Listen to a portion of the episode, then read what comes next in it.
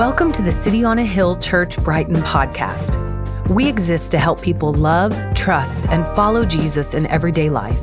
We're glad you're here and thanks for listening. More information on the life and mission of City on a Hill Church can be found at coahbrighton.org. That's C O A H Brighton.org.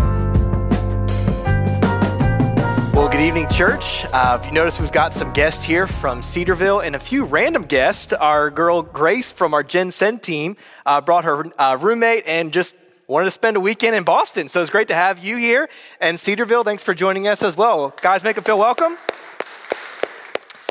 Uh, if you are a guest, we want to let you know we've been in a series in Ephesians for a long time. And we finally came to chapter six, and all of our members and all of our people are like, we're almost there. We're almost finished the book.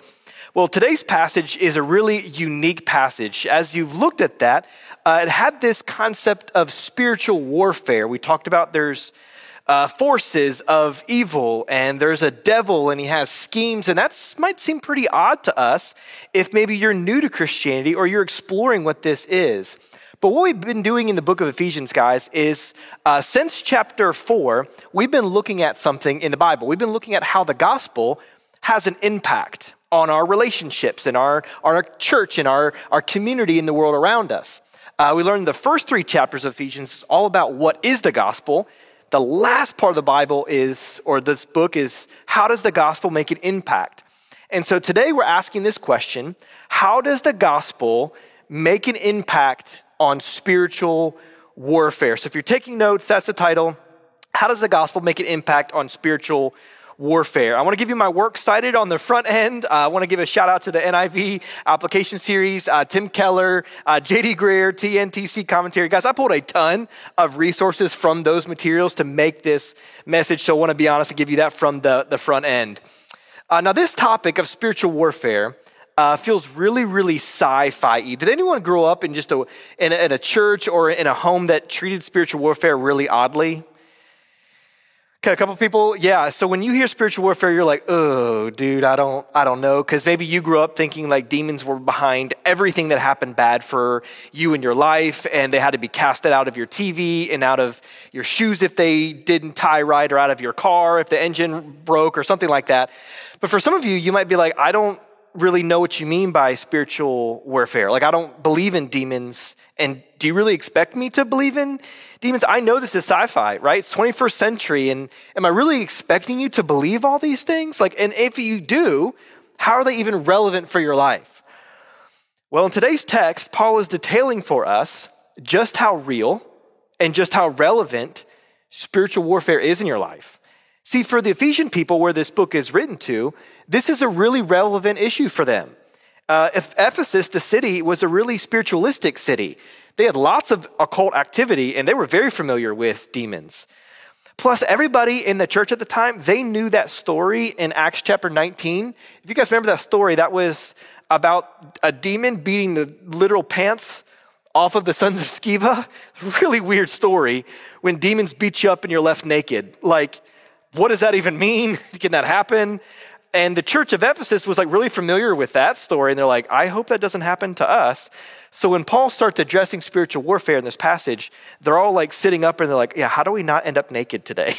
because demons will beat us up. So they were like, I'm new to this, help me understand. But they're really paying attention so they don't leave the service naked because of a demon. And so you're not going to leave the service naked, Lord willing, okay? But you should also pay attention to what this has to say about spiritual warfare. Because, really, all jokes aside, spiritual warfare is a serious thing. Demons are real, the devil is real, and have a real impact on the world. And so, if that's not your framework, I ask that you lean in today and maybe consider what the Bible has to teach about these issues. Now, I know this is very different for us because many in our culture, again, they don't believe in demons or the devil. And maybe that's where you are today. But as odd as scary as it sounds, you actually might have encountered demons. In fact, the Bible says you most certainly have, and frequently. Now, they've adjusted their strategy, and we see that word schemes in the Bible here. It seems that they've adjusted their strategy from the first century to the 21st century, and so they appear differently today as they did then. So we've got to figure out in this passage how do we fight back against these forces? What does that mean? What are you talking about armor? Like, we don't even wear armor anymore. We, are in Boston, we wear parkas. Like, we don't wear armor. Like, we don't have helmets and swords. Like, if you go to the Eitzen house, maybe there's little plastic swords that they're fighting with, but they're not, we don't carry around real warfare things like this. So here's the three things we're going to unpack today. Like, who are we fighting? Number two, what are we fighting? Number three, how are we to fight if you're taking notes? Again, who are we fighting? What are we fighting? And how are we to fight? Because this can be really foreign for us. So here's how the argument goes, okay? Uh, the argument goes that in first century spiritual society, the way demons would work, guys, is that they would destroy God's creation and God's people in very personal and possessive, real, invisible ways. That was a scheme in the first century. And so, everyone with that scheme in a spiritualistic society, they were afraid of these demons because their scheme was to be very visible and aware to the world. So, this first century was like terrified of them. So, the way that demons destroyed them was by creating fear in the people so they would seek to appease or to follow after these demons. But things begin to change over the centuries. And by the 21st century, the way we see demons at work is maybe not the same. And so maybe their tactic is not to become visible and real and possessive, but to make you think they don't even exist. And they sneak through the back door of culture of the 21st century rather than the front door of the first century, and they subtly take you down through self destructive ideologies and thoughts and materialism, and governments, education. It sounds extreme though, right? But consider for a moment. One commentator says this. I want you to listen to how plausible maybe this really could be. He says this You may not see demons in our culture with your eyes, but their schemes show up in movies. And they tell us that the romantic love and that sexual pleasure, man, they're the keys to fulfillment. You may not see them with their eyes, but they stand behind an economic system that teaches us that money is the key to success and happiness. You may not see them with your eyes, but they sit, their lies sit in a psychologist's chair, offering up ultimate hope and life apart from God. You may not see them with their eyes, but they work in and through governments, invading countries, or convincing people of policies that harm God's creation and hurt human flourishing. And they may even be in churches behind pulpits, behind computers and notes, teaching you that God wants you to be happy, wants you to have money, for you to be rich, that hell's not real. And the standards of the Bible are for a different time and a different place. That's what he says. And I think that's really, really interesting for us to consider for a moment because the schemes have changed haven't they? You and I can, as a Christian, you're like, yeah, I believe in demons because I'm a person who believes the Bible. But I don't really see them at work. We don't see them with their eyes, but there's something going on behind the scenes. They're the ones who whisper to you, no, no, no, it's ridiculous to believe in me. And remember, Satan is really not after your recognition of him, he's after the destruction of you. And he don't care how he does it. He doesn't want accolades of your recognition, acknowledging that it's him behind the scenes. He don't care. As long as he destroys God's creation and God's people, he don't care how he does it. So he'll come through the back window of the 21st century rather than the front door of the first century. So you might be sitting here, or you might be watching online today or later on this week, and you think to yourself, Aaron, this really kind of begs the question though how do you know for sure that demons are real. I'm hearing some of your logic, and yeah, I see some of the evil in the world, but how do you like know for sure? Well, let me walk through a, a couple things for us here. Um, and let me just give you the first thing. Uh, we know, number one, that Jesus was like a real historical figure. We find that from literature, even just outside of Christianity. Even other religions write about his, his, historical existence. And they're writing about that Jesus and his entire ministry was actually built on this fact that spiritual warfare exists. He's casting out demons and he's pushing back darkness. He actually died for sin because sin is a real evil thing that exists. And Jesus fought off Satan himself. He was tempted in the wilderness. He was tempted in the garden. There's an exchange with him and evil. And so we know that it's real in one regard because Jesus in literature tells us that he interacted with these things. And number two, here's more of a philosophical concept, but we believe that there's really no other plausible explanation for the amount and the intensity of the evil that we see in today's world. So let me unpack this for a moment because Christianity's understanding of evil is actually the most, it's the most nuanced and uh, it, it's the most full and robust and multidimensional view of evil that we actually have in play. Uh, where the world says, no, it's this issue or it's that issue, Christianity actually says, hold on, let me, let's address actually what's really wrong. And it gives us a really robust, logical understanding of what's go, actually going on. So let me show you for a moment how people try to explain why evil exists in the world today and why biblically that perspective falls short of telling the whole story. So we're not going to spend a lot of time on this, but I need to give you some background and some handles because we're going to spend two weeks on this one giant passage. And today we're only going to get from verse 10 to 13. Just because we got to lay a framework for we're talking crazy talk. We're saying spiritual forces and schemes of the devil. That's crazy. Or it's the most real thing on the planet. And our entire globe has been duped, thinking that they don't exist. And they're pointing to everything else but the ultimate source of what's wrong. Do you see why, how important this is? So here's what the world begins to say. Boston's very own, here's one, Boston's very own B.F. Skinner uh, said this. He was a professor of psychology right here in Harvard from uh, 1958 until his retirement in 1974. He says, What makes us us is the world around us, in that period all that we are is really environmentally conditioned. And all our problems, including evil, are basically due to the way which we were conditioned. So there's no real sense of supernatural evil. It's just people affecting people. And maybe uh, you went to school and you got a psychology degree and you're like, yeah, I've kind of actually heard that guy. Or, yeah, it, it, this whole problem of evil is not really supernatural. It's just people affecting people. And you're the product of how your environment conditioned you. And so if you were affected in negative ways, then you're probably going to repeat that to someone else, and then that's what you got created. But the question begs how did the first conditioning go poorly? How did that happen? Right? And so Skinner would say sociology explains the evil that we see in the world. And the question is is he right? Well, others will come in to the conversation and sit down at the table with Skinner and say, no, no, no, no hold on, hold on. Uh, evil uh, doesn't originate in sociology, it's in biology. It's in biology, they'll say. So the biological determinists would say what makes you you is simply your, it's like your genetic makeup. It's your code, it's your genes. And so therefore, evil uh, comes about biologically. You're, you're bent towards a, a certain thought or, or actions that are harmful to yourself or others.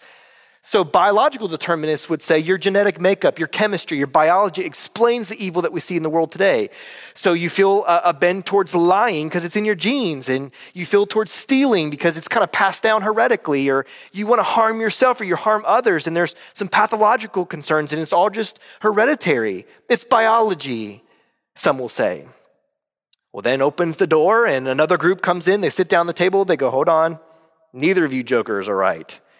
The existential humanist psychologists sit down and they said, no, it's neither biologically or sociologically a disposition towards good or evil. People are just neutral. They're neutral. It's not conditioned, not right or wrong, just neutral. And so it's a matter of your personal opinion. It's a matter of your personal choices what makes you. So psychology would say, or these psychologists would say, it's our thoughts leading to behavior that explains the evil that we see in the world. And then finally, last are the spiritualists, because often they're late to the meeting, I guess. They may say, wait a second, you're experiencing bad things in your life because more than likely there's some demon or some spirit that's been following you around. Your house is haunted, you jack something up, there's someone in the TV, there's something that's going to harm you. And maybe you've heard this line of thinking if you grew up in more charismatic circles where spirit rebuking or casting out or away demons was a common practice. So the spiritualists would say all you jokers are wrong. Spiritual and natural spirituality, supernatural spirituality, explains the evil that we see in the world. So, which one, guys, out of the four, which one's right?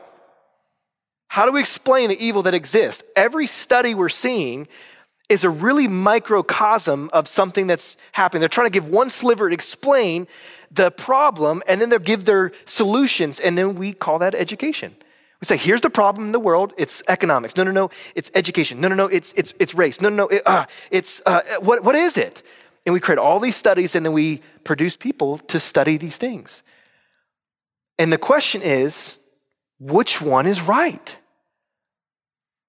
See, here in the modern West, you can see the trouble we're having with the problem of evil, right? Where did it exist?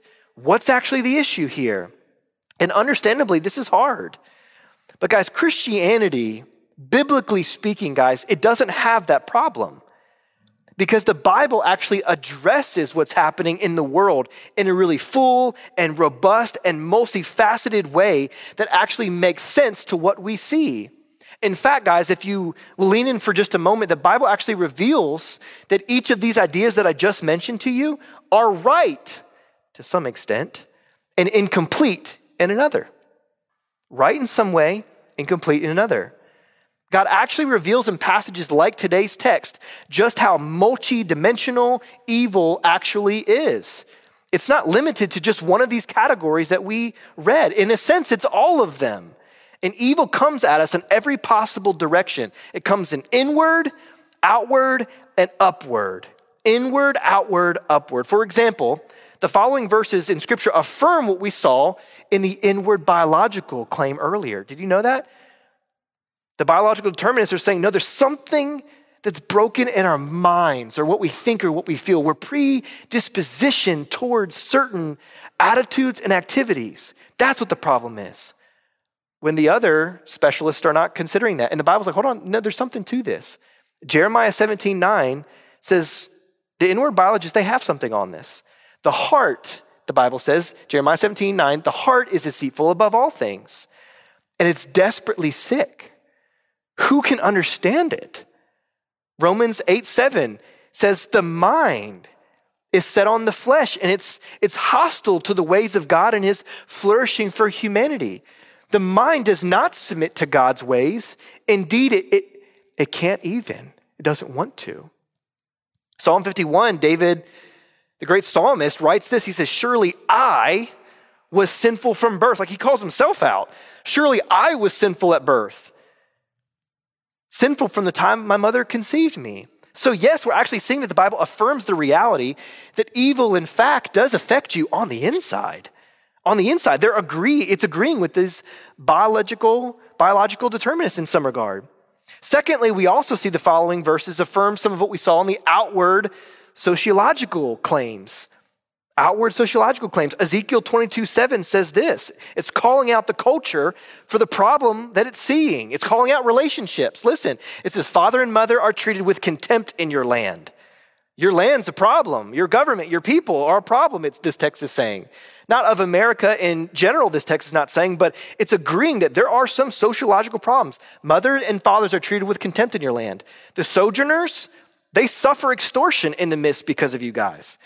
And then fatherless and the widow, they're wronged in your land, is what Ezekiel 22 says. So the Bible's affirming, yes, there are definitely sociological factors and there's biological factors. Yes, the Bible's affirming there's an evil outside of me and there's an evil inside of me. It has an effect on me. And then lastly, today's passage affirms what we saw with the spirituality claim.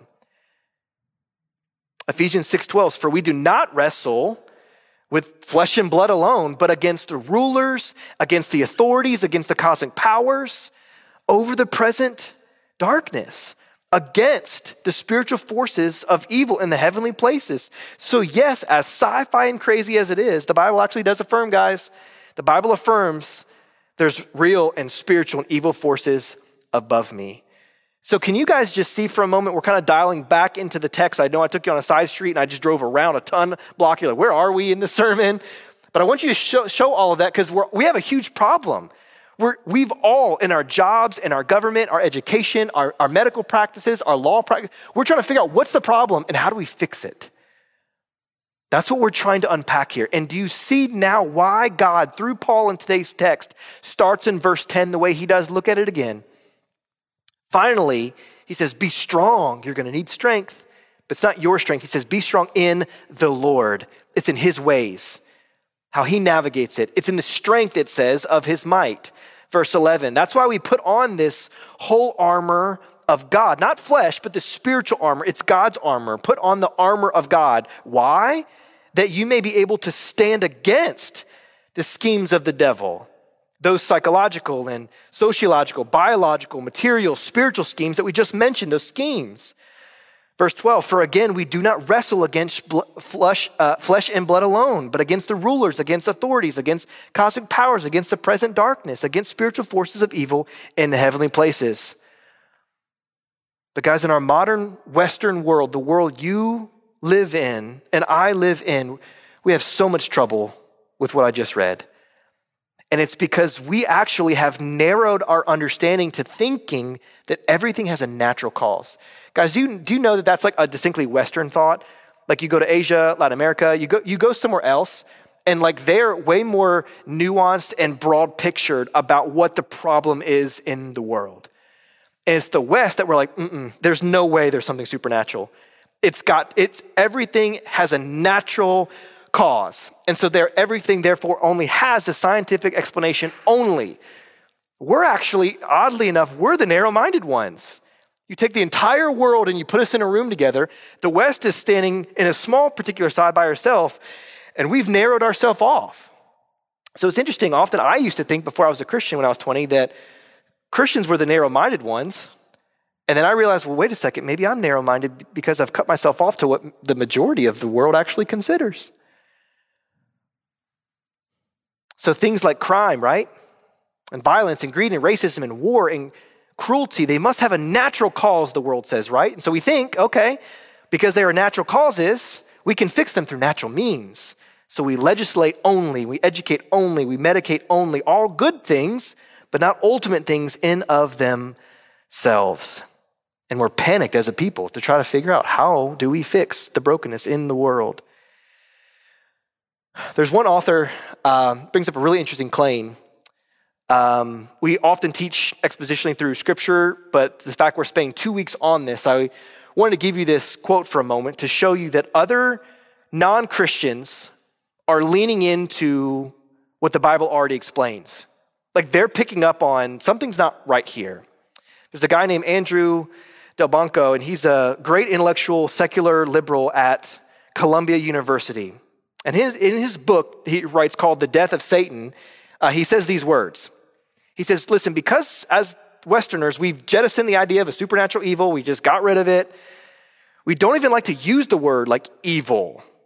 But as the century goes on, it's actually gotten harder and harder for us to say that holocausts, ethnic cleansings, invasion in Ukraine, serial killings, he didn't say the invasion Ukraine part, I put that in there.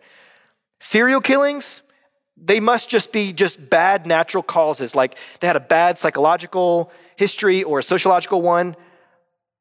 The idea that all evil has natural consequences, like biological, psychological, social, he says it's wearing thin. It doesn't give us the answers nor the solutions we need. And guys, this is a non Christian, through general observation, affirming what the Bible already states plainly for us in verse 12. We don't struggle against flesh and blood alone. It's against the rulers, it's against the authorities, it's against the powers of this dark world, against the, sport, the forces of evil. You guys picking up on this now? You guys seeing kind of the weight of this? Our world is scrambling to figure out what is going on, and we're being affected by it daily. You know, one of the things that sociologists used to say is that racism and violence emerge mainly and almost only from a lack of education. It's what used to be the statements. And they'd say it's the primitive way, it's an uncivilized, it's the uneducated people that are the violent and the racists. Then we had World War II, and we had the Holocaust, we had the death camps, and that arose out of perhaps one of the most educated and cultured nations that there was on the earth at that time. So it can't just be a problem of education. Take the US, for example. Uh, we're in the top 10 most educated countries in the world. We're in the top 10 wealthiest nations in the entire world. 198 nations, we're like top 10. uh, top 10. Uh, we're in the top 15% in healthcare around the world. And still, we have violence and greed and poverty and racism and abortion running rampant. Guys, we can't even agree on the value of human life outside the womb or inside the womb. And we are one of the most educated, wealthy, medically minded nations. Even further, guys, turn on the news and you watch in the 21st century, in 2022, you watch one nation invade another. And guys, Russia has one of the best mass education systems in the world. Guys, they produce a literacy rate of 98%. That puts us to shame. It can't be an education problem. Guys, 90%, that's higher than most Western uh, European countries. And guys, listen, R- Russia had both education and legislation in place with Ukraine to keep a war from happening. So it can't be legislation is the issue here, or education is the issue. There's something else going wrong. There's something else. So as we're seeing time and time again, country after country, century after century, no amount of legislation, education, medication can ultimately, some of those things are helpful, but they're not ultimately solving or explaining the evil that we see. Why? Because problems like this are not just natural, they are supernatural. They do affect us. They affect us in us, around us, above us. It's because of that, guys, that we must guard and fight with supernatural means. That's what the armor of God is all about. Does that make sense? That's what we're trying to unpack this week and next week. So, while the world is paying trillions of dollars evaluating our problems and solutions for the evil we see, God tells us the problem and the solution for what we see in the very first chapters of the Bible. He tells us where evil comes from and that the solution for that evil is what in Christ has to offer. And that's the interchange of the human heart. That's the outer change that that begins to affect in sociological problems. And that Christ actually has the upper hand as the more powerful one that will bring upper change to the spiritual forces at work in everything. God tells us in the Bible, in fact, the book that He preserved for humanity to have this understanding, by the way. He preserved this book for us in the Bible, and He explained to us that evil came from the free will of two races of beings that God created. Evil came from angels and humans. The book of Isaiah, it's a book in the Bible, and the book of Revelation in the Bible tells us this that some of the angels fell from a relationship with God by exercising their free will. They turned away from God because they wanted to replace God as the ruler of creation. Like you thought the, the, the Capitol invasion was bad, which it was in the United States, but this one was a revolt against God Himself. One third of the created angels, as scripture tells us, rebelled against God and they wanted a seat on the throne. God exercised his justice and removed them from his presence and the plan that he had given to them. And now these fallen angels are called demons. The leading demon, named Lucifer, and his followers are real, they're personal, they're supernatural beings, and they exist in the world and they seek to do this. They want to destroy God's creation. They want to destroy God's image bearers, which is humanity, and he wants to destroy the spiritual family. Why? Because they hate God. They hate God for his position of power that they wanted, and so they don't want his truth or his glory to prevail because they know that it will bring their ultimate destruction. And so they mask themselves, they change their schemes from century to century to century to all of a sudden we get to this point that we don't even think they exist anymore. And they have us in their grasp. That's the scary seriousness of what we are talking about in this text. And we learn from humanity that we also brought evil into play. Scripture says in Genesis 1, verse 27, that God created humans good, that we were good and that we did not have a sinful nature. We didn't have a biological predisposition towards sin. We were free and whole and good. However, Genesis 3 records that Lucifer, this fallen angel, the leader of the fallen angels, he wanted to continue to lead a rebellion, not just in the spiritual world, but in the physical world. So he led Adam and Eve to rebellion against God as well. And by this rebellion, sin entered into their nature. And they were immediately hit with the sense of spiritual confusion as the sin began to affect their minds and their hearts and their actions, and they blamed God for what happened, although they did it and they blamed each other and they turned on one another, all in the first couple of chapters of the Bible. And so when Adam and Eve had children, Adam's image and his likeness was passed through to his children, including his newfound sinful nature. And from generation to generation, this sinful nature has been passed down through into all humanity. Romans 5:12 says that sin entered the world through one man and it keeps going. And in this way, death came to all people because sin came to all people. And we're seeing this death play out on a worldwide scale spiritual death, emotional death, relational death, and physical death. So, friends, listen, it's because Christianity has this full and robust and multifaceted understanding of sin and evil that we are called to do two things in this passage. Because of these realities, we've got a number one, we have to guard ourself. This is what exists. You must guard yourself from the effects of evil. And number two, you must fight against the effects of evil. By the way, I know how crazy that I'm sounding this Sunday, by the way. Very much aware how crazy this is. But Paul gives us this final passage in this book. And it's not like an appendix to them, by the way. They're not like, oh, why are we been talking about Jesus this whole time? And then bam, spiritual darkness, death, demons. Like, and they're not like, like thrown off guard because they know that when we understand what the gospel and what God has done for us in Christ, it makes sense that he didn't just do something for us, for the world, before every cosmic thing in existence. God created all things. And so God's redemptive plan wasn't just for people, He's going to fix the entire thing. The entire thing, every force of darkness in you. That's what Christ dealt with in sin.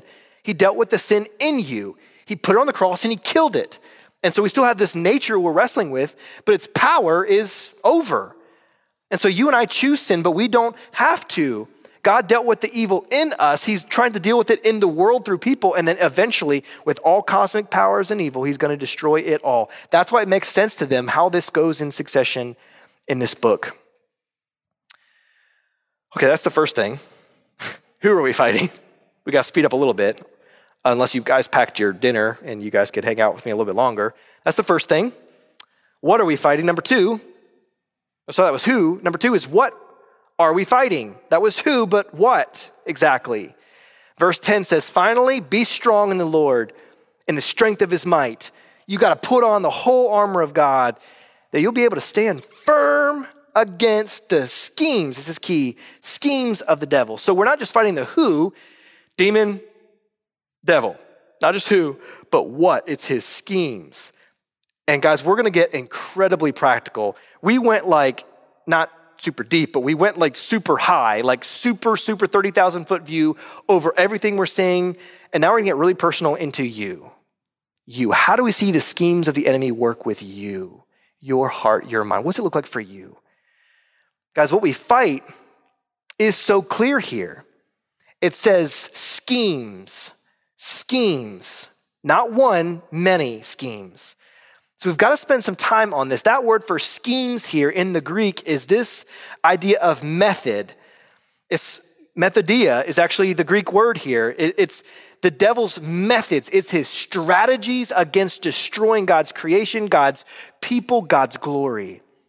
And so the devil, therefore, he has like an arsenal of weapons, like a portfolio of strategies that he wants to throw at you. And he keeps changing them over and over and over and over. But I want to go for a moment, and I bet you in this room, in a moment uh, or online, uh, we're going to go through a list of these strategies. And I bet you that every single person in this room has dealt with the very strategy that I'm going to mention. Because this is how pervasive it is for all humanity. We can say, I've had that thought. No, I actually, hold on, hold on. I, I have felt this happen to me before. And so, what I want you to do is, I want to, I want to show you what the scheme looks like. And then I want to show you the remedy, the remedy to how to fight and what's good for it. So there's two basic categories that we're going to unpack this with. Two things we're going to ask you questions about. Um, Satan uses the, the categorical schemes of temptation and accusation. Two things accusation and temptation.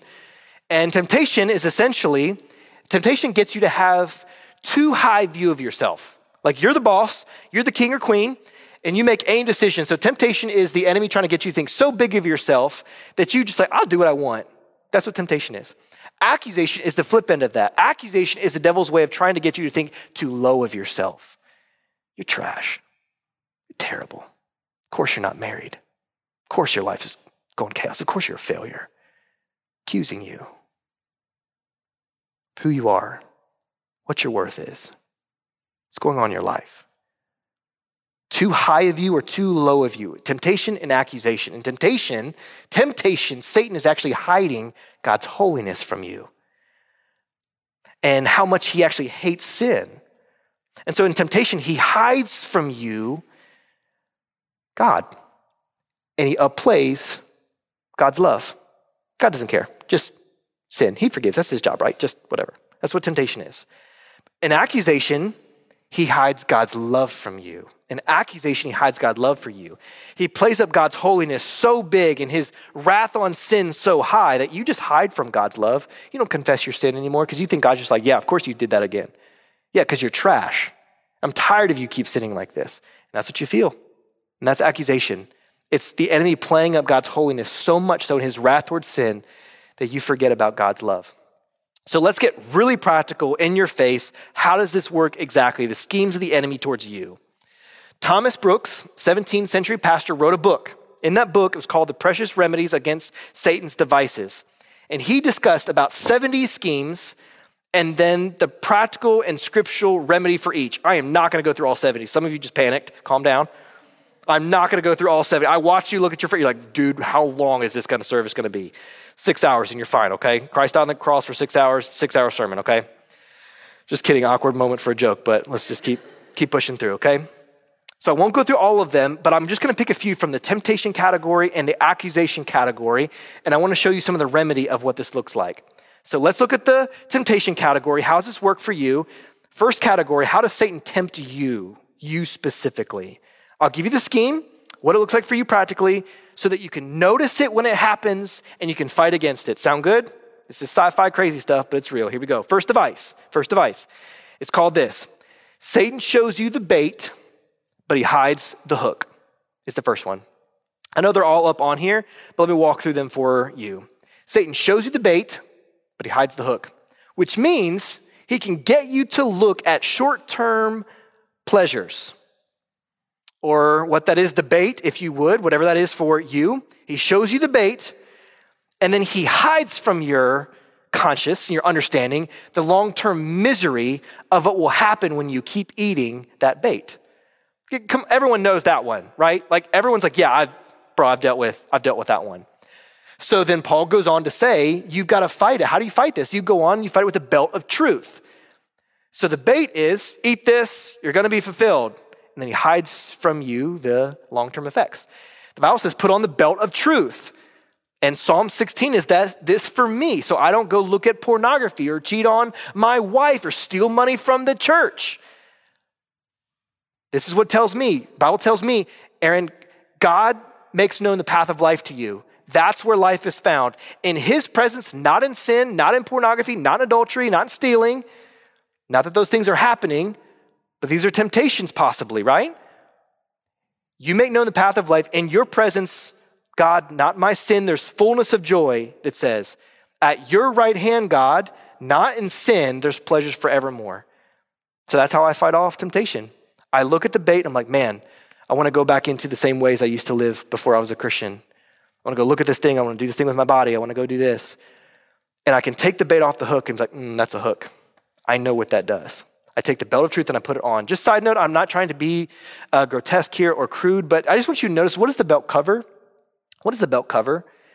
Uh, the belt covers uh, two areas that get us in the most trouble the areas of sexual desires and bodily desires. So it's whatever you have an appetite for, you think I'm just going to go after. If I feel this way or I have this urge or I have this desire, I'm just going to go do it. And so the belt of truth is just not just a concept, but it's around an area, the appetite, kind of your stomach, kind of be metaphorical there, your appetites, your desire, whatever you feel, and the area of your privates. I know it's extreme or r- random thought, but I didn't build the, I didn't build the metaphor, by the way. I'm just telling you the net- metaphor, okay? Just telling you. But it's covering two areas that get us in the most trouble with this very point. So you put truth around what often leads us to the hook. Does that make sense, guys? Does this make sense how you kind of fight these things? Okay, so here's the second one. That's the first one. The second one is that Satan tries to get you to rationalize your sin and call it a virtue. So here's how it works for you. You're like, I'm not gossiping. I'm just sharing my concern for this person. I'm not lying. Dude, come on, man. I'm just protecting everyone from the heartache that the truth will bring to them if I say the truth. So I'm not going to tell my wife about my addiction or my husband, or I'm not going to really come out with what I'm dealing with. I'm just protecting everyone. I'm not lying. Or this one, we see this in our culture often, and I'm not making light of this. I'm just showing you how the enemy works. He says, I'm not an alcoholic. I'm just sociable. I'm just trying to relax after a hard and stressful day. Every, everyone does it, right? So Satan tries you to rationalize your sin, make it a virtue. Thirdly, uh, Satan shows you the sins of Christians, of other Christians, uh, of leaders. You can go online and you can see this church fell or that pastor fell, or some Christian you know that was a leader in your youth group or your life or someone in your coworkers. And you say to yourself, well, he or she did that sin too. So no one's really, you know, that pure. It seems like God forgave them and God still loves them and God's still blessing them and using them. So the enemy just kind of points out other people. Hey, look at them. Yeah, they did that. They're okay, right? Mm-hmm. Yeah. Oh, what about this one? Oh, they sinned too. Yeah, they're okay. It just keeps your mind going away from the Lord. Fourthly, guys, and this is a huge one, huge one. Satan seeks to overstress the love of God. So you say to yourself, I'm just going to sin. I'm going to do it. God will just forgive me. That's his job, right? He died on the cross for my sins. He loves me. It's not a big deal. Guys, this is a huge one, is it not? Has anyone ever just, I mean, you know, I'm going to ask you to raise your hand. I'm just going to raise mine, but like, just be honest with you, I, this is a very common one, right? Just God loves you. It's not that big of a deal. When you're tempted, you're thinking like, yeah, I did last week, just to confess this uh, during communion time, and then I'm just to be just fine. So Satan overstresses the love of God and you enter into sin. Fifth, Satan seeks to make you bitter over your suffering, makes you bitter over your suffering. So think about the hardships of your life. Sometimes when you're most stressed or there's a hardship, here's what happens. You're like, bro, I've suffered in my life and I deserve this outlet. Man, I'm serving my family, I'm serving my kids, I'm serving my boss. Life is hard. I deserve this. So you steal, stealing your taxes, you lie, Guys, this is one of the reasons why you often see in culture prominent and powerful people having affairs. Why? Because they say to themselves, no one works as hard as I do. I'm always making sacrifices. When is it time for me to care about what I want? And then we enter into sin. Guys, if we just take a pause, do you feel any of these yourself? Like, or am I just like not even close to the mark? Head nods or no head nods? Right? Why is this common for all of us in the room? It's got to just be sociology, right? It's just education. That's the, that's the problem. Do you see what I'm saying? How can we all in this room agree that we felt these things? We've thought these things. How? Something else at play here. There's something else at play. Number six, Satan tries to show up and show you how many non Christians, ooh, this is so hard for me. I'm just gonna be honest with you. If you're non Christian, I love you. I'm so glad you're here online. So happy that you're here. But listen, this, this was for me. Satan shows you how many non Christians seem to be living great lives. They got that house. I'm up here. We sold our stuff to come to Boston, plant a church. I don't got a house. I don't got a lot of money. Neither do you. You live here too.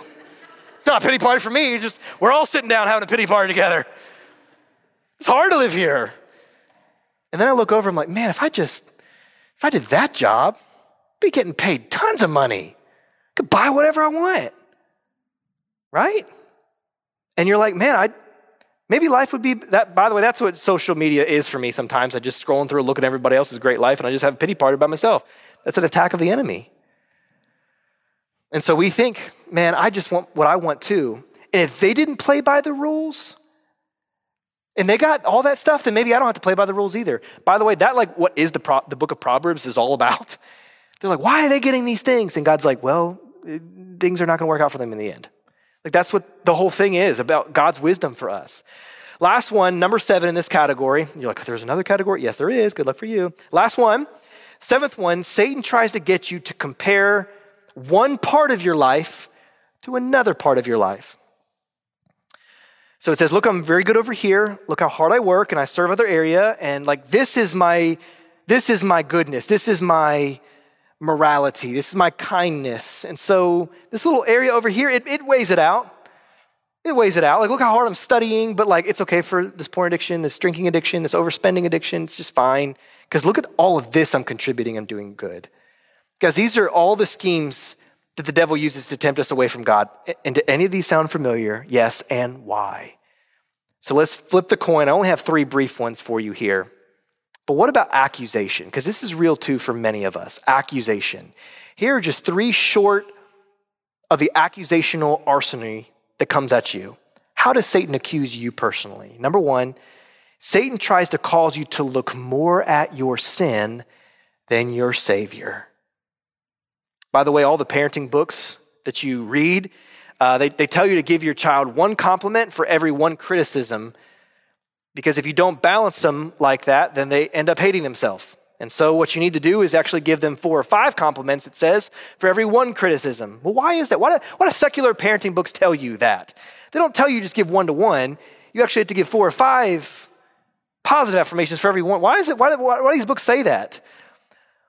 Well, it's because the criticisms really lodge themselves where the, compla- the compliments that don't. And the biblical reason for this is because we feel like something's actually wrong with us, and children feel that. They feel like something's wrong with them.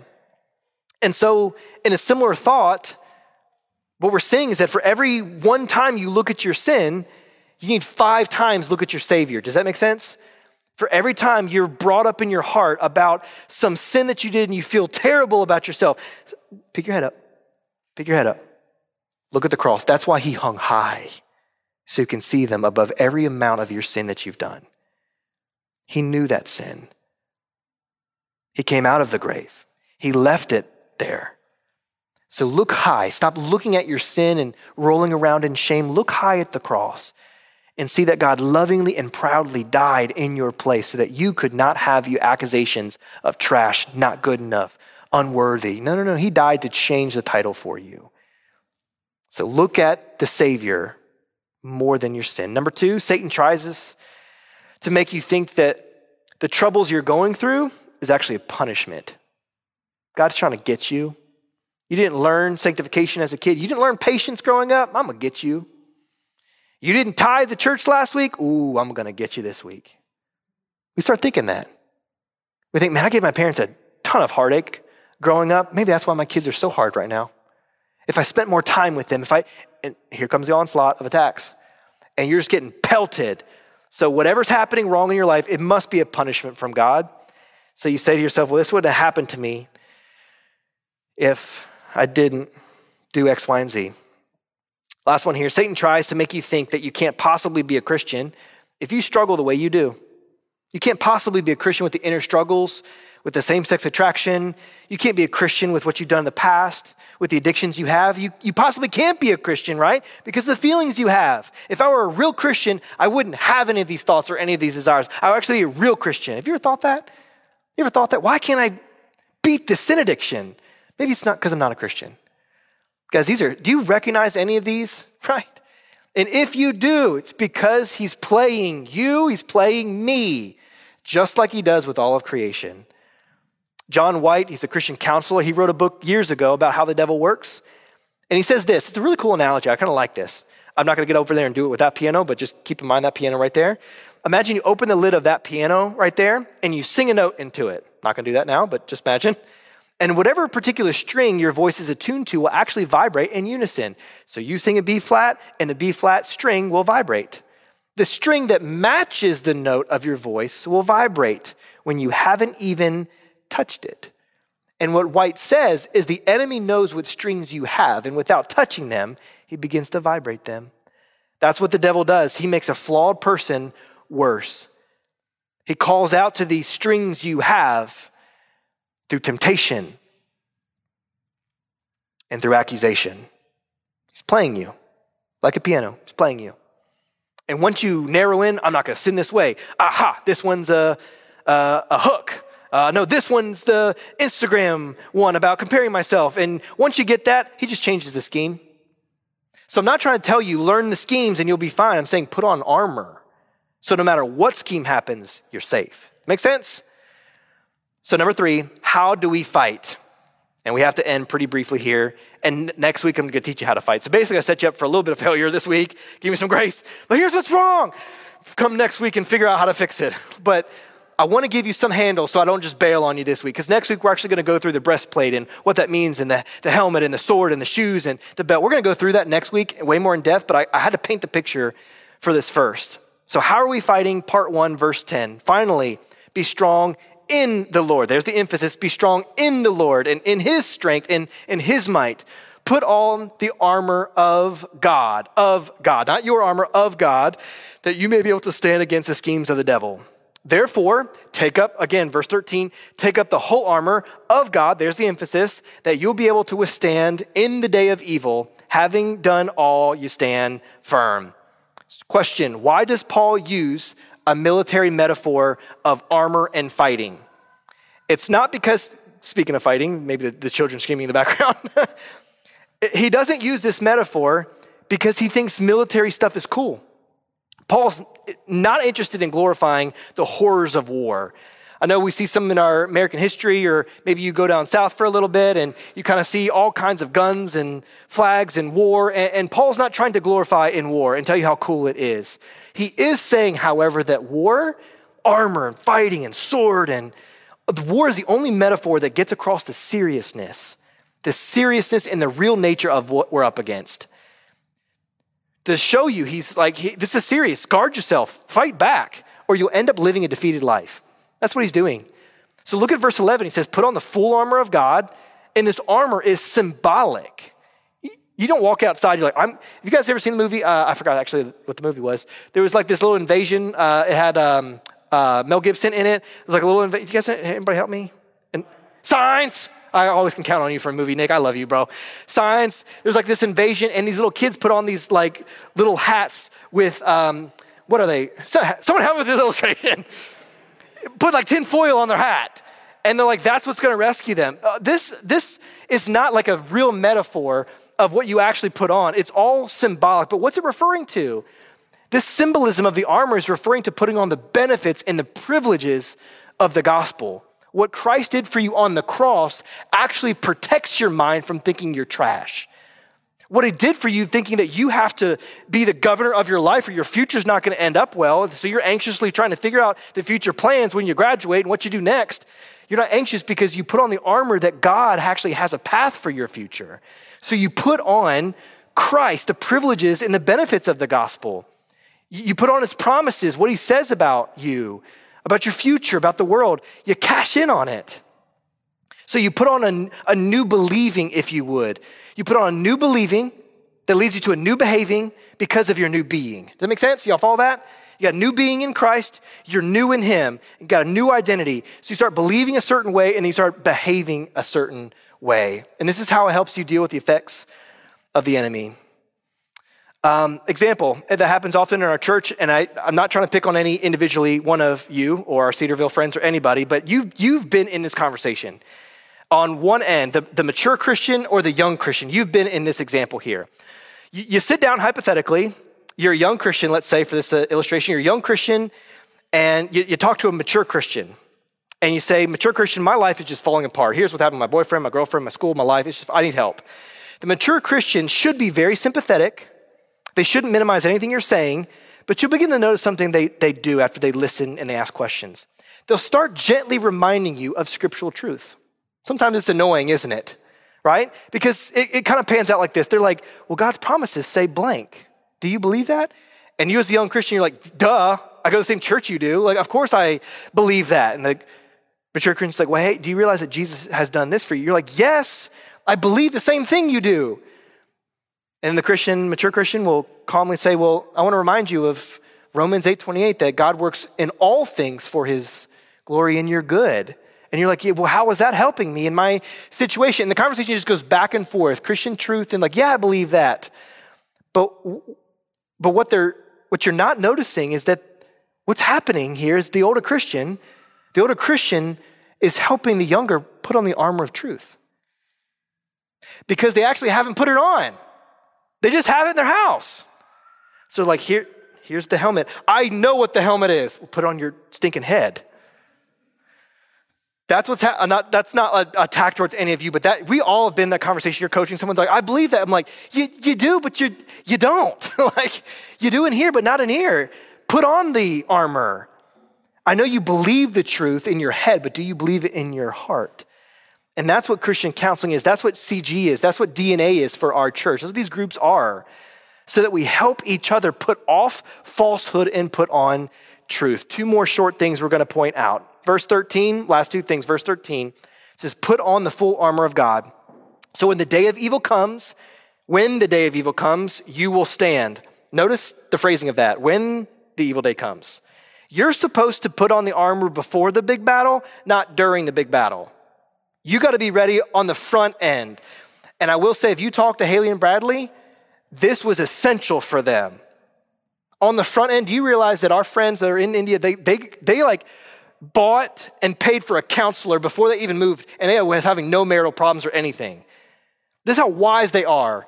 They're studied up, they've got their scriptures, they're like, what's true, what's right? They called the Eisen family and our family beforehand, what's right, what's true, help me believe what's right. You remember that, bro? Like they're trying to, they're preparing themselves for battle. And it's been hard because there's been so many things of chaos that's happening. You've got to be ready on the front end. So when the arrows start flying and the enemies broke through the, the breach and they're hurling spears at you, guys, it's way too late for you like, excuse me for a second while I slip into something more inappropriate for this occasion. Like, it makes no sense, guys. It's too late. Church, that's why we study the Bible verse by verse, chapter by chapter. That's why in our CG, we unpack the application for your life because, and listen, if you didn't know, CG guys really I'm preaching like crazy today. Just bear with me, okay? Guys, CG really is, it's not telling you more truth, it's telling you to put it on. Put it on. What do you actually believe about this? In DNA group is you didn't put it on. Why didn't you put it on? What are you believing instead will help you. You see what I'm saying, guys? That's what this church is built around. It's God's word and God's truth, and we've got to put it on. If not, we're going to be spiritually wiped out. We're going to find ourselves tortured and tormented and enslaved all kinds of sins. So, last thing, it says this the armor must be the armor of God. It doesn't just say armor, it says the armor of God in his strength, in his might. Because if you're trying to deal with your problems with your own weapons, your own logic, you're going to get beat up. Guys, listen, most satanic attacks is actually going on in your mind. Yes, in the real world, but also in your mind. Uh, satanic attacks are like this invasion of your imagination. That's what worry is. You ever struggle sleeping one night? And you start imagining all the terrible things that's going to happen to your life, like, well, if this happens, if this happens, if not plan for this, and you're like three hours later, and you're like, how did I get to wherever country you are struggling with? You're like, how did I even get to this point in my, my thoughts? That's what we're seeing happen. We must fight worry biblically. Guys, we can't put common sense on to fight with worry. We can't just say, well, shouldn't, shouldn't get worried because the Bible says not to worry. And, oh, I, shouldn't just cry over spilled milk or, oh, what's going to happen? What's going to happen? Oh, uh, this could be worse. Or, oh, hold on, Let's, how about this one? In your willpower, you fight worry with your thousand plans, your backup plans, your contingency plans. So that's how you deal with your worry. It's in your own strength, and that has nothing to do with the armor of God. So, guys, do we have to? We have to be prepared. We have to be wise. And here's my last, very last thing pointing us to Christ. They say that there was this great Roman captain of old. Trajan was his name. Great Roman captain. And when he was on the battlefield and he noticed some of his men were hurt, he would take off his own armor, guys, and he would put it on his wounded men. He would stand over them, making sure that they were protected. He would tear up his own garments and use them as bandages to cover his men. And listen, that's nothing compared to what Jesus has done for you. Because rather than tearing his garments to help your wounds, he tore himself to cover your wounds. He took the spear that was meant for you and he took it into his side through his heart so that all of your debts, all of your sins, all of those temptations you listen to, all of the accusations you're getting beat up by could be paid and covered for you. Because Jesus Christ made himself vulnerable and accessible and took off the armor and laid bare for you, you can be protected and covered in him. This is our God. So when you put on the armor, you're putting on Christ. His righteousness, His will, His ways, His truth. You're being encompassed and covered by Christ, and this is what He laid bare on the cross for you. Church, friends, guest, put on the armor of God.